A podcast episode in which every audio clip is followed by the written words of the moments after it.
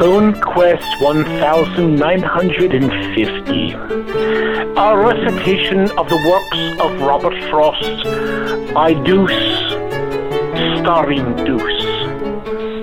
Scene a dim, spartan room with an arabesque window overlooking verdant hills.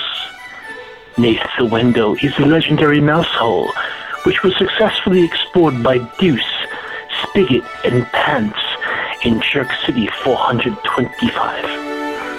Stage left is a curiously shaped door leading into a darkened room, brimming with mystery and dick. Center stage, the audience discovers the silhouette of a slender figure, head bent in deep thought. A spotlight flicks on, revealing the man to be Deuce.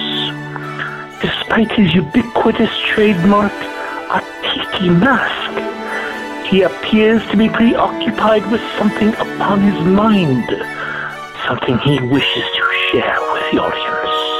I guarantee you that one good punch to the head during her formative years would have set that bitch straight. Come on, boys. Miles to go before